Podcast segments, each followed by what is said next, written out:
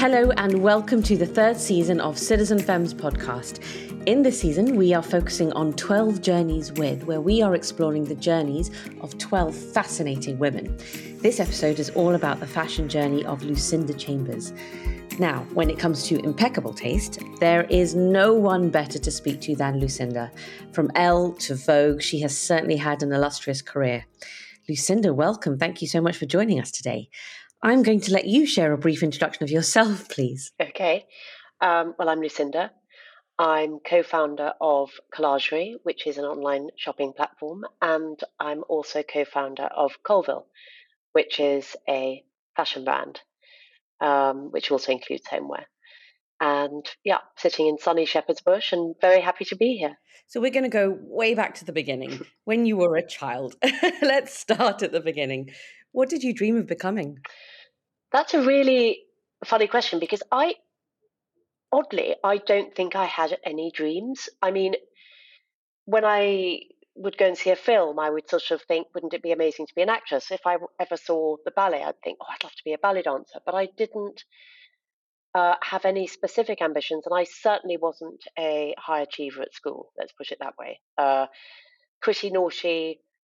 There was a, a, sort of expelling somewhere in there uh, at certain points. Um, I loved to push the sort of boundaries, I suppose. I had great friends, I had great fun, but taking exams and passing exams was not a strength. Um, but having said that, when I sort of failed most of my then, you know, GCSE equivalent O levels, um, I felt ashamed actually. And then I thought, I've got to work hard because people are just going to think I'm really stupid. So that that sort of set me on a path of of of of really trying hard at school. And I went to a different school. I went to a day school in London, um, did history of art and art and English, and that's when a kind of light bulb about art and photography and cinema kind of went off for me. But certainly, you know, nothing I did academically ever pointed me in towards a career for sure. So you, I, I, think I read that your first job at 13 was working in a newsagent. Is that correct? Yes, it was. I was 13. Actually, it was it was it was basically because I wanted a television at the end of my bed, and my mother was like, "Well, you can't, so you have to go out and get a job." So I worked at the newsagent at the bottom of our road for about four years, and and I and I do remember, yeah, I was paid 25 pence an hour, and uh, and it took me about four years to get a television, but I did. And I think I was 50 pence short, and my father gave me the 50 pence. But I think, I think what that did was sort of set up a feeling in myself that everything's achievable if you work at it. I think I taught myself sort of patience and the fact that you can set out to do something and and get it. You know, if if if that's if that's what you really want. And I think uh, the work ethic, uh, definitely, I think I had uh, in terms of sort of working for money and for achieving that that was very early on instilled in me. So I never not had a had a job from quite an early age Uh, these are incredibly valuable lessons to learn at 13 years old. I think people don't learn it at 30 or 60 years old. So, well, I don't think I realised it at the time, but I definitely was very happy with the TV set. I bet, and well earned. Four years. That's a that's a long old time to to wait for that, which is good for you. So, post art college and pre Vogue, you had various jobs, really interesting ones. I think Topshop, theatre costumes for the Edinburgh Festival plastic jewelry design. Is this correct? Any others? Are there any particular favorites or ones that influenced your line of work now? Oh, well, definitely, definitely the jewelry. The the, the jewelry happened and started when I was at art college, and and again, I what I realised when I went to art college. Uh, I was really interested in the arts, but I wasn't very talented. And when I sort of I got into Hornsey, but what I very quickly realised that everybody around me was super talented, you know, really gifted, really creative, and I and I kind of hoisted aboard that I that I wasn't that. I wasn't as talented as them, and it was going to be a struggle. But what happened was really serendipity, which is I kind of walked into a perspex room, which was just full of coloured sheets of perspex, and and I started to make shapes with the perspex and using the machinery and the equipment there, and I absolutely loved it. And then I thought, oh, I've always been an earring wearer. I've got to make some earrings. And then a couple of people wanted pairs, so I started making them. And then I really started making them. And the tutors at Hornsey were very, very disapproving. I, I, think I didn't even tell them. I think I said I was making a mobile of interlocking shapes, and they sort of jogged along with that?" But then I started selling the, the earrings at Camden Market and another shop. Actually, I just walked past the other day in Camden called Stark Naked, and then I, realised that I sh- I should actually leave leave art college and do this if I could full time because I was starting to make a, a tiny bit of money but also it felt more in my comfort zone. You know, I could do it. But the thing that happened that really did change change my career for me, and I uh, think it was amazing, was a pair of those earrings worked their way into a magazine, and the magazine was a free magazine. It was called Miss London, and it had fashion pages. And I wasn't a magazine reader. I mean, I don't think I could afford to buy magazines, and I wasn't even really that particularly interested in magazines. It wasn't part of my growing up or my teenage years. Uh, it was more that we experimented with clothes rather than looking at them in, in smart magazines, I think. But when I saw these earrings on a model, I, it was like a sort of more than a light bulb, it was like a firework went off.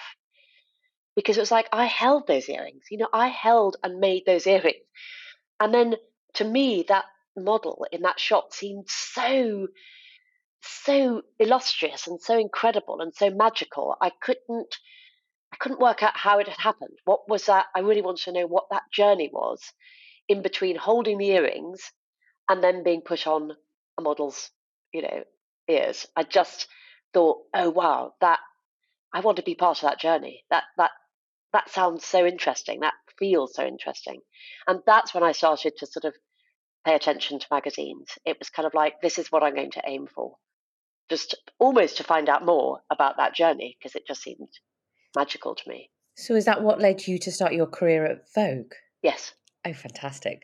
So, you were secretary to Beatrix Miller and then Grace Coddington's assistant? Yes, yes. I, um, I was working in Topshop at the time.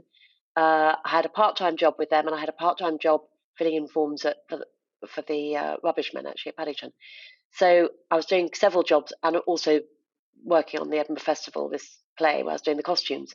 So I had lots of different sort of jobs because I, I think I thought, well, if that's my goal and I, God knows how I'm going to get there, I, all my jobs have got to be to do with fashion. So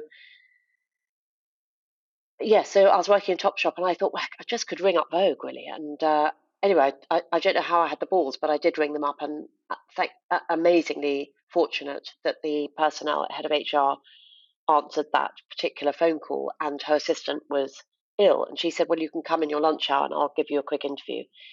And she gave me a quick interview. And the first question she asked me is, Who do you know here? And I said, Nobody.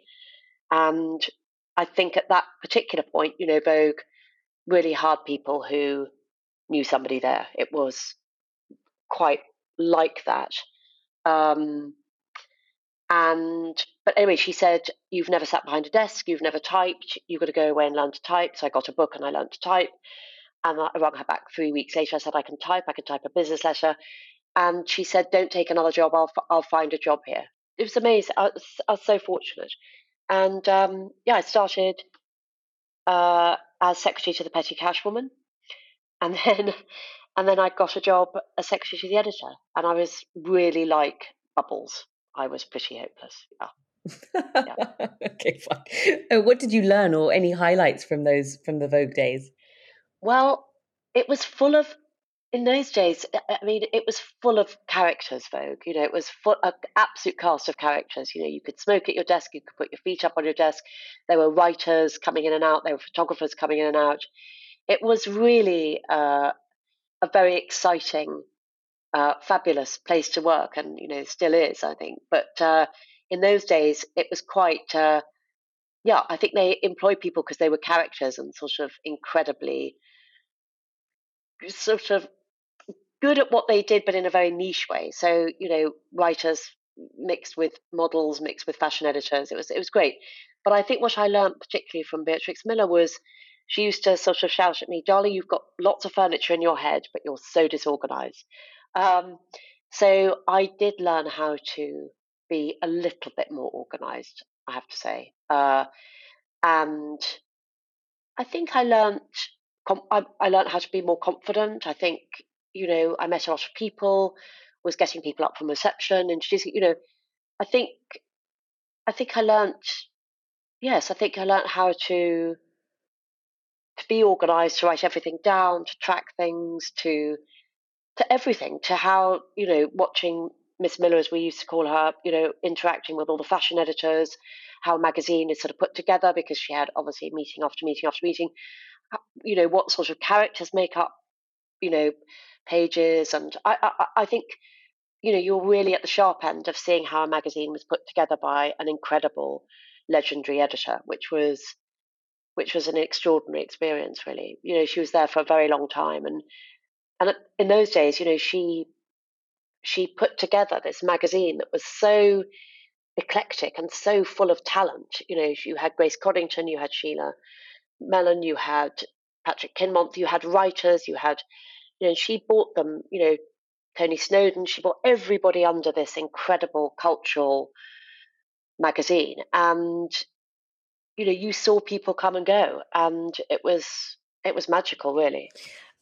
Then I mean that sounds I can just imagine it's just this whole huge, colorful, bright, crazy experience to just be immersed in this and then see this product every month. It must have been sensational and so memorable and so many lessons to come out of it. Um, you went to Elle after. I did. Uh, I I became Grace's assistant, which was fantastic. And from with her, I learned uh, uh, well a huge amount about how to how to build a picture, basically, and how and also sort of how to to look at the world in a way that anything from a sort of crumb on your desk to a leaf on the pavement to a cloud in the sky to a person who you whose look you sort of love on the tube that anything and everything can make a beautiful picture or can make an interesting picture. And i think that's what i really learned from grace. And i was her assistant for quite a long time. Again really hopeless forgetting a lot learning a lot. But her way of looking at the world i think had a really lasting impression on me. And you know, she is a legend and she still does the most incredible pictures. And I'm, you know, uh, was very fortunate to learn from her such a great deal. Like, uh, uh, and then I think I went on to sort of do my own shoots in the beauty department. And from then, um, Elle was being started, and the editor was putting together the team. And she asked me if I wanted to be fashion director. And it was a massive leap from being really a sort of quite experienced assistant to them being a fashion director was, you know, that could have taken me a, a lot of years to, to have achieved. And so it was a wonderful kind of leg up and a, a sort of shortcut. And we really, you know, Elle was only in France at that time and it was a weekly and we were going to do a monthly. So it was a very different animal to what French Elle was doing. So we could really make it up as we went along, which we certainly did. And the editor who started it was Sally Bampton, who sadly died, but she was she was great at employing people that she believed in who hadn't necessarily done the job before and took a chance. So they were very heady times. And and actually what was so odd for me was the week that I left Vogue, Beatrix Miller also left uh, she was retiring, and Anna Wintour was coming in. And I think Anna at that time wanted to make Vogue a very, very different magazine. So, what how Vogue changed, we actually used a lot of Vogue photographers because at that time Vogue Anna didn't, you know, wasn't going to do that sort of magazine. So all the connections that I had made with photographers like Peter Lindbergh and Javier Vallhonrat and Mario and Patrick Demarchelier, I could then bring on board at Elle. So that was just terrific actually to have a wonderful stable of photographers to to play around with and then also on board lots of new ones and young talent as well. So it was it was great. And these are incredibly iconic names in photography and have created such outstanding pictures. Um, how did Elle change in your time there? And i'd also love to hear about some of your most memorable shoots. I think Elle um, I mean, a lot of people on Elle, you know, like Lisa Armstrong, has have gone on to to do amazing things. And I think it was a really, it felt, I mean, we started in a, te- you know, around one table. We didn't even have desks. We had no budgets uh, or no given budgets. We really, it was like starting, it was like starting a startup, even though we had this big Hachette, you know, French Elle thing behind us. So I think at the beginning we were quite rackety. You know, we would go to places for quite a long time and do lots of different shoots. I remember one of the first shoots um, that I spent three weeks on, which is sort of unthinkable now, was Naomi Campbell's first shoot. Um, you know, I met her for the first time. I I, I wanted a um, a girl to take, you know, who could travel with us, who wasn't that experienced, and you know, she came on this trip with us with Martin Brading for three weeks, and we travelled around. You know, we went to five different states and did like ten different stories, and so we we were sort of making it up as we were going along. Really, there were no systems in place, so I think that was fantastic. And I think Elle evolved into, you know, it became a very, very successful magazine. It was young, it was vibrant, it was, you know, a, very exciting. We had really great writers. Um, so yes, I think I think I think we sort of had the spirit of French Elle, which was a very alive kind of spirit, with you know what all of us had learned from our various times at Vogue and on newspapers and things like that. So it was an intelligent young magazine, and it felt we yeah we felt uh, very excited by it, I have to say, and very quickly it did very well. So that was just terrific. And then um, when Liz Tilberis became editor of Vogue, she asked me to go back, and so I felt that was wonderful, wonderful timing. I felt I. I mean, I felt I'd done a good stint at Elle and really it was on a very good path. And you know, to go back to Vogue as a fashion editor was was really a dream. So I was super happy to to be invited back. And it was very different when you returned, I imagine. Very different. And Liz, again, a very different editor from Anna Wintour, very different editor from Beatrix Miller. And Liz was very, you know, she had been a fashion editor, so she was very, very immersed in fashion. Um, and it was great, you know. And at the time, I was working for Prada and Jil Sander as a sort of side hustle. Um, and Liz let me do that. And that was kind of the start of, you know, fashion editors being consultants. And that was a huge world that was opened up to me that I really, really enjoyed. And, um, you know, I spent 10 years at Prada and learnt, you know, how to do shows and about product and about putting together collections. And so that was a fantastic opportunity. But yes, Vogue was a, again, it was a different team and, um, you know, we wanted to bring on, you know, different photographers as well as, you know, using our wonderful, you know, Vogue photographers. So that had, uh, that, that was a very great time. And then when Liz left to go to America, Alex Shulman became editor and she asked me to be fashion director. Um, which was something I kind of never ever imagined or even dreamed of, really, because it didn't, you know, I was just absolutely immersed in doing pictures. Um, so actually, I think I sort of turned it down at the beginning, and it was my husband who said, "Why don't you do it for a year? I think you might love it." And and then I, yeah, did it for 25 years.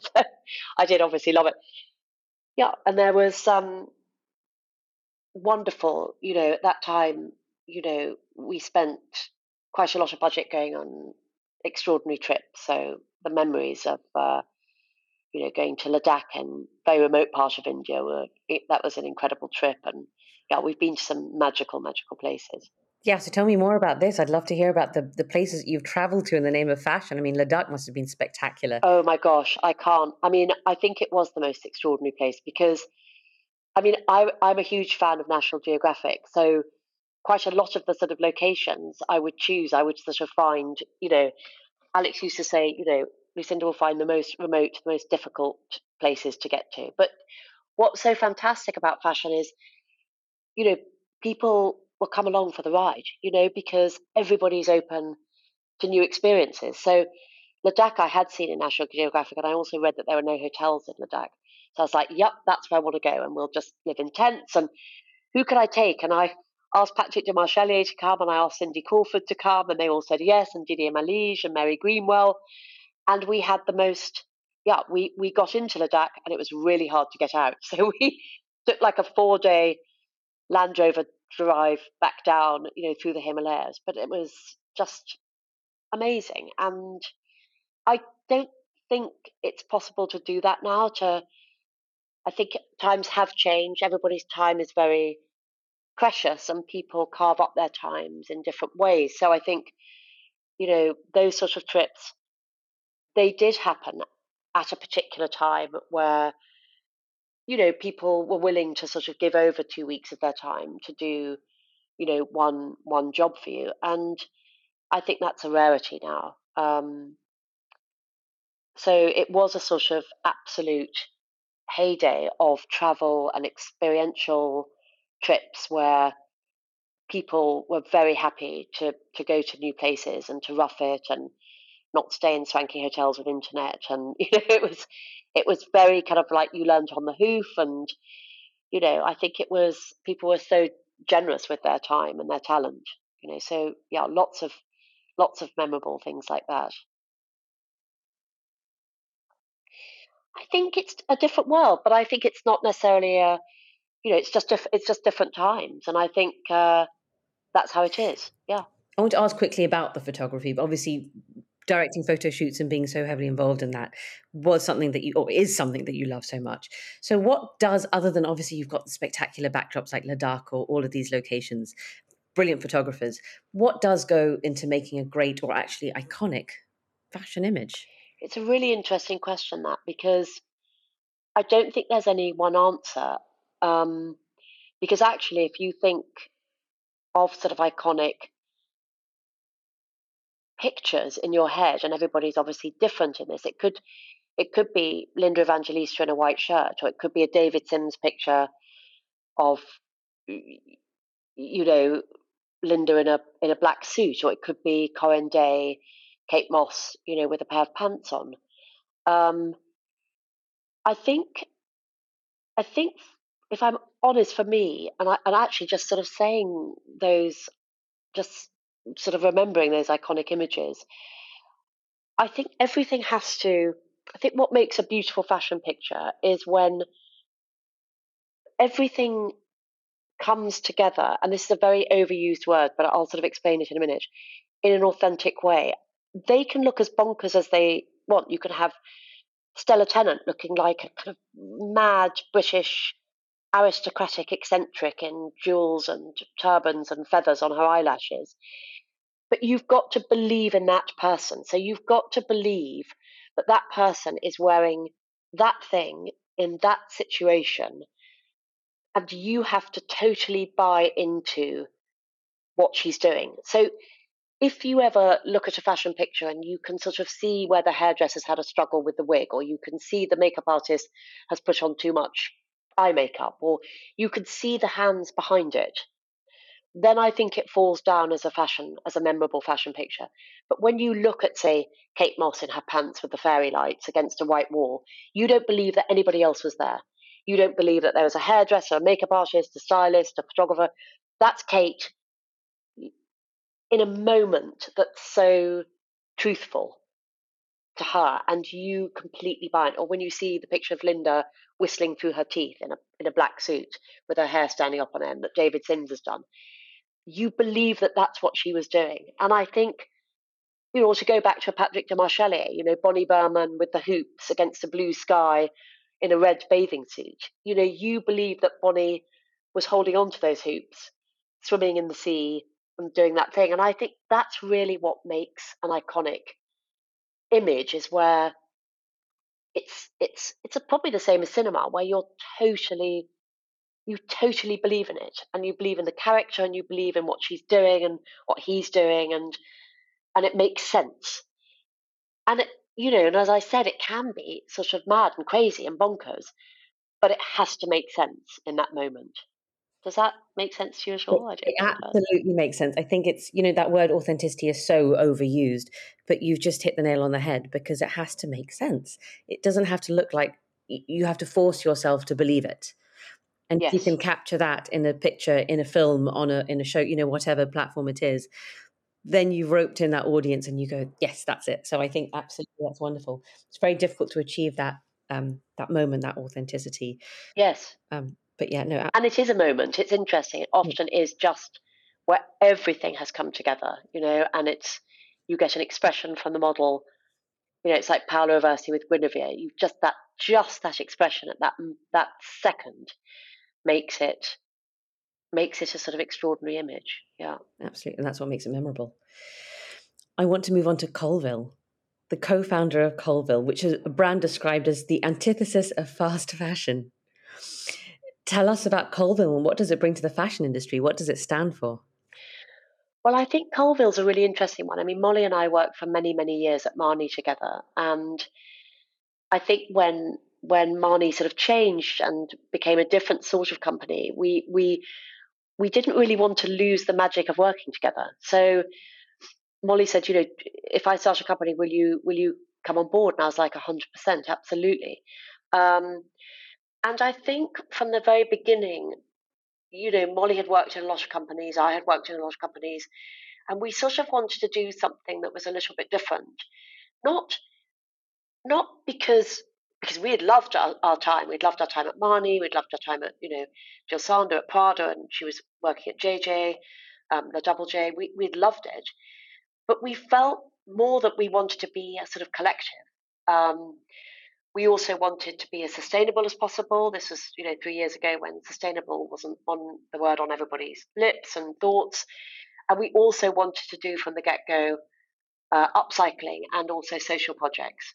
So we wanted to start a company that felt that there wasn't one designer sitting in sort of splendid isolation in a way, that we could take on board a lot of the people that we had relationships with, you know, Valeria, who does our jewelry, Danny, who's a designer, um, Valeria, yeah, Matteo, who does our shoes, um, and give everybody a shout and make it feel that it's it's like a sort of community, and that's really what Colville feels like. And you know, with our social projects, we've done more and more of these, and we work with women all over the world and artisans all over the world. And you know, now we've gone into homeware because that felt very natural, and it was just a very natural progression. And so I think it feels Colville feels like um, you know, it has you know, we don't do shows and you know, we do two collections a year and it feels you know, we sort of slowed the whole process up. You know, we didn't do six or eight collections a year. You know, we're not showing, we're doing presentations. So just trying to do it a little bit, uh, a little bit sort of our way and, and, and a different way. And um, yeah, so it's it's very exciting. And uh, you know, the more we add to it, and and I think the other thing also that was important to us is that when we find people to work with that we don't suddenly stop you know that we continue to work with them we continue to evolve things we don't suddenly sort of go oh well that was last season it's sort of so everything's kind of built like sort of building blocks really so on the topic of fast fashion with you do two collections a year what do you think is fast fashion history and what do you think is the future of fast fashion i imagine covid also has had an impact on people rethinking fashion as well Yes, and I think you're absolutely right. And I think that is the question that is on every brand and every fashion designer's lips. And I think what's great is I think then it'll, you know, it is it is coming into everybody's mind and also the consumer's mind. And that will take a long time for it to really set in stone about the journey of that particular garment or that particular product. But I think what's fantastic is that those questions are being asked. And, you know, certainly at Colville, there's no fabric, there's no journey, there's no process that we don't want to ask or change or do better. And I think every brand is doing the same. And I think I mean, in my dream, what I think is that every garment and every product and every shoe will have a, a chip in it that will will kind of know that journey. You know, I think people have to ask what that journey has been and come to a conclusion. And I think the more educated we are about it, and the more questions we ask, and the, there's there's very little room then for people to hide and for big companies to hide behind not good practices. So I think it will take a very long time, but I think it's not going to go away, thank goodness. And I think those questions are being asked more and more, and people are changing more and more. And you can just you can see it. You know, you can see every day somebody makes those changes, or you know, asks those questions, or does things differently. So I think I think that's this is here to to stay and to change and to get better. Absolutely. I think it's great that Colville is very proactive about it. A lot of the brands, because consumers are asking the questions, they're reacting to it. And if, if that's the case, then so be it. But at least there's something moving in the right direction. Yes, yes, for sure. The name Colville comes from your favourite area in West London, is that right? Yes, well, I mean, we always hang out in, you know, Portobello Road and the markets there. And so it, it, it, it worked sort of like graphically it worked and, and, yeah, it just it just felt it felt right. How does London feed you creatively? Oh, in every sort of way, I think. I mean, I think we're incredibly lucky to live in a city that's so green. You know, the parks, the squares, the you know, just all the cherry blossom out on the street, or you know, we're just, eh, eh, you know, we're so so lucky to be somewhere that is green and lively and culturally so diverse I mean, I live on the Uxbridge Road, so there's every nationality. It's just amazing.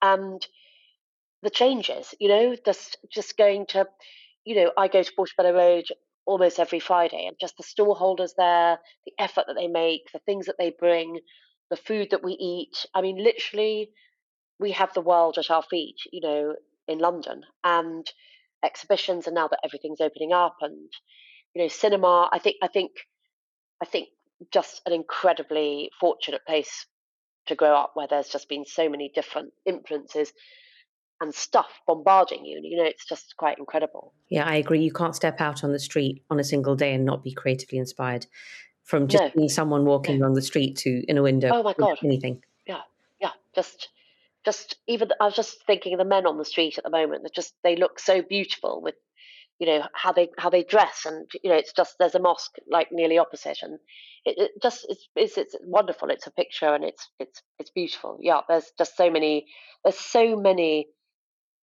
uh, yeah i don't think i've ever not got an inspiration from a shoot not just by walking the streets that's brilliant london yeah and west london is super in shepherd's bush all that area it's so yeah. vibrant yeah so alongside Colville, you have collagerie you have a lot of work on your plate. Shopping inspiration platform with Serena Hood. Tell us more about Collagerie. Well, Collagerie is so exciting because it was started. Serena and I were having a cup of coffee and we had left Vogue and we were thinking, okay, now we've left Vogue, we were so privileged there. We had all all this information coming to us. You know, we didn't have to step out far to have, you know, stuff coming and you know, where to shop, what the new brands were, what to buy, what was on trend, what was trending, what was going to be the future.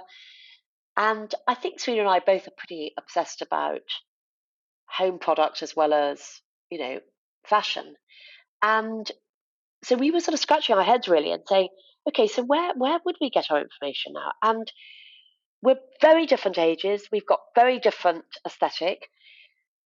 And we both looked at each other, and we were like, okay, if we can't find anywhere out there that that will serve this sort of need, we've got to start it. You know, we were sort of so basically we were solving our own problem, which was, you know, we don't think we're so weird, wonderful, and peculiar and unusual and fantastical that if we needed it, then a hundred thousand million other women would need it as well. So this is how we we literally started it there and then.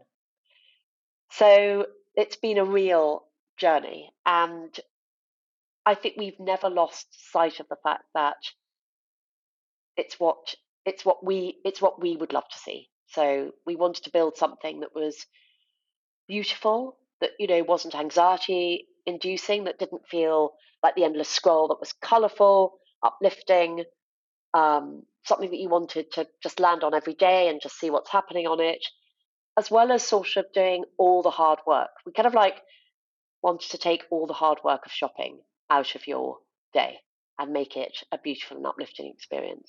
It is. I mean, online shopping or shopping generally, it's a, it's a black hole of so much choice. It's very confusing. And to have a, a collated place of curated picks, I guess.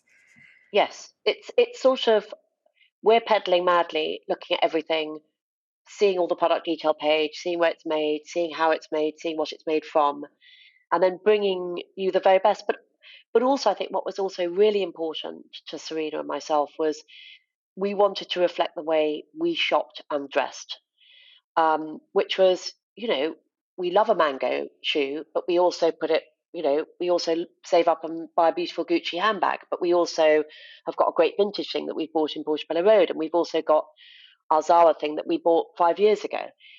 And I think that was very, very important to us to have the differences of pricing because I think that's how we all we all dress, right? You know, we save up for a pair of earrings, we get our, you know, I think so. I think that was also a big driver for us that we felt, oh, let's, you know, let's have the three ninety nine soap dish from H and M, but let's push it next to a Gucci, you know, cushion because both are relevant and both are important and both are uplifting. Um, so that was, yeah, that was that was what uh, really got us very excited as well. As it should. That's wonderful. I, that mix is so important. I don't think it's all big brand names eh, eh, no, it's just the mix. It's just the mix. Yeah, yeah, absolutely. Um, your taste in interiors does it differ from your fashion taste? Does it complement? Are they? I mean, how do you approach the two? I don't know. I mean, I suppose that they are pretty similar in the fact that I do love color and I tend to wear. I don't know actually. I mean, the trouble with me is I like everything. That's that's that's my problem. I can see the point of everything. I see the point of color. I can see the point of neutrals. I love normcore, but I love like Moroccan. You know, there is nothing I don't like. But it's, I guess, what I do love is pushing the mix together, and that's, and I guess that is the way I dress, and also the way know I decorate a, a home or a room or a, you know a wall for sure. I I I love pattern and I love texture and I like and I like color, and I guess that's reflected in in what I put on, and also yeah, in the house. So your style has been described as idiosyncratic, maximalist, eye-catching, eclectic. These are some great names to describe. That's very nice. Do you think these labels are apt, accurate? I don't know. I don't really. I don't know. I mean, if, if that's what that that's, I'll take that. I'm, I'm that's very flattering. Yeah, I, I guess I'd have to because it's not me who's judging. But yeah, I, I think uh, yeah, I like I like I like stuff. I do. I do. That's brilliant. It's exciting. You know, it, it's it's exciting to watch and and learn from. I actually wanted to ask you on your thoughts on social media. Obviously, coming from photography background and and those iconic pictures in the magazines and and print, moving to online is such a big change. But then you've also got Instagram and the photography element of that. I just love to know your thoughts on that and how that influences people, or the, the good and the bad, really. Yeah. Well, I think you know, I was a very late uh, comer to social media. And in fact, you know, probably started an Instagram account probably two and a half years ago. You know, my son actually said, one of my sons said, you know, Mimi, I think you should start Instagram because I think you'll enjoy it because you like pictures. And I have to say, I love it. I love it because I can, and this is just a very personal thing to me, is I can contain it. You know, I don't post pictures of myself really at all. I don't sort of, I sort of made a little pact with myself when I first started that I wouldn't kind of boast about things to make anybody feel that they were less than, because that's just not really my way, you know? So, so what I wanted to get out of Instagram, I was pretty sure of right from the beginning, which is just to take very personal little snaps of stuff that is around me, that occurs to me. Um, but what I think is fantastic about Instagram is, oh my gosh, the access. You know, when I think about my days at Vogue, that I just happened to ring up Vogue on a day where the assistant happened to be ill and I happened to get hold of uh, the right person was just happenstance. Now I think anybody can DM people. You know, I can DM photographers that I really admire and go, hey, can I email you? And is that a pain? And I'd love to work with you. And anybody can DM me. And I think that having that access is so, there are no boundaries. You know that there's no filters, but it's just incredible. And I think it, is so democratic in a way that simply wasn't there when I was growing up. So I think that is brilliant. The downside is that, you know, that it's that anybody and everybody can be on it and and how you interact with it can you know, you have to be quite careful, I think, about letting it not overwhelm you and letting it not affect you. And I think, you know, thinking about mental health and what, you know, seeing all the information and what that does to you, I think, you know, is is a real problem of our day. And I think that that that no filter and that, you know, not pushing boundaries about how you, you know, make it manageable for you, I think is is is a problem that every teenager and everybody is facing. So I think there's lots of good things like anybody can go on it, and there's lots of bad things that everybody goes on it and it's overwhelming. But I think on the whole, it's a very, very exciting, um, it's you know, very, very exciting to feel that the opportunities are there for everybody and that everybody can take them. Um, I think what we've got to grapple with is how we make use of it in a healthy, productive way. That's brilliant. I have one final question. What tips or advice do you have for people who are in the process of finding their own personal style? That's a really that's a really interesting question because I think you know when I was growing up we didn't have all the images and you know all the information out there that we have today. So I don't know whether that's a better thing or a worse thing, and I think it's probably a bit of both. I think what's great is that we can get lots of ideas from lots of different people and people that we admire or respect or you know look at from afar thinking they've got great style and we can emulate that i would say to my mother always used to say try things out try things out whether it's hairstyles makeup clothes jobs how's you know painting a room try things out don't be afraid of don't be afraid of failure i think and don't be afraid of you know things not what you know we I guess we learn from our mistakes. We don't really learn from what's worked in a sense. But I think maybe where it comes to clothes, we we can develop a sense of what feels comfortable or what colours actually suit us or what you know, you could almost think of it as an exercise of, you know, what do I want to project as well? What's important about me on the inside that I want to kind of figure out of how that will relate to how I present to the world on the outside. And I think if those two are very in sync with each other, then I think you've got a really good thing going. So I would say, you know, what colors make you feel happy? What colors go with your eyes? What color, you know, what colors do you want to play around and experiment with? The other thing that I think is really important is comfort. Uh, you know, when you think of stylish people, you never think that they look uncomfortable however sort of crazy they might look with turbans and earrings and glasses. And, you know, I'm thinking of Iris Apfel, but she always looks so comfortable in her skin. So I think comfort is really underrated. So whatever heels you wear, however tight your dresses are or trousers, just be comfortable in your clothes and build up on that. And yeah, don't don't be afraid of experimenting because you can just take them off and try something out else out. I think that's absolutely, yeah, on point. Wonderful. Thank you, Lucinda.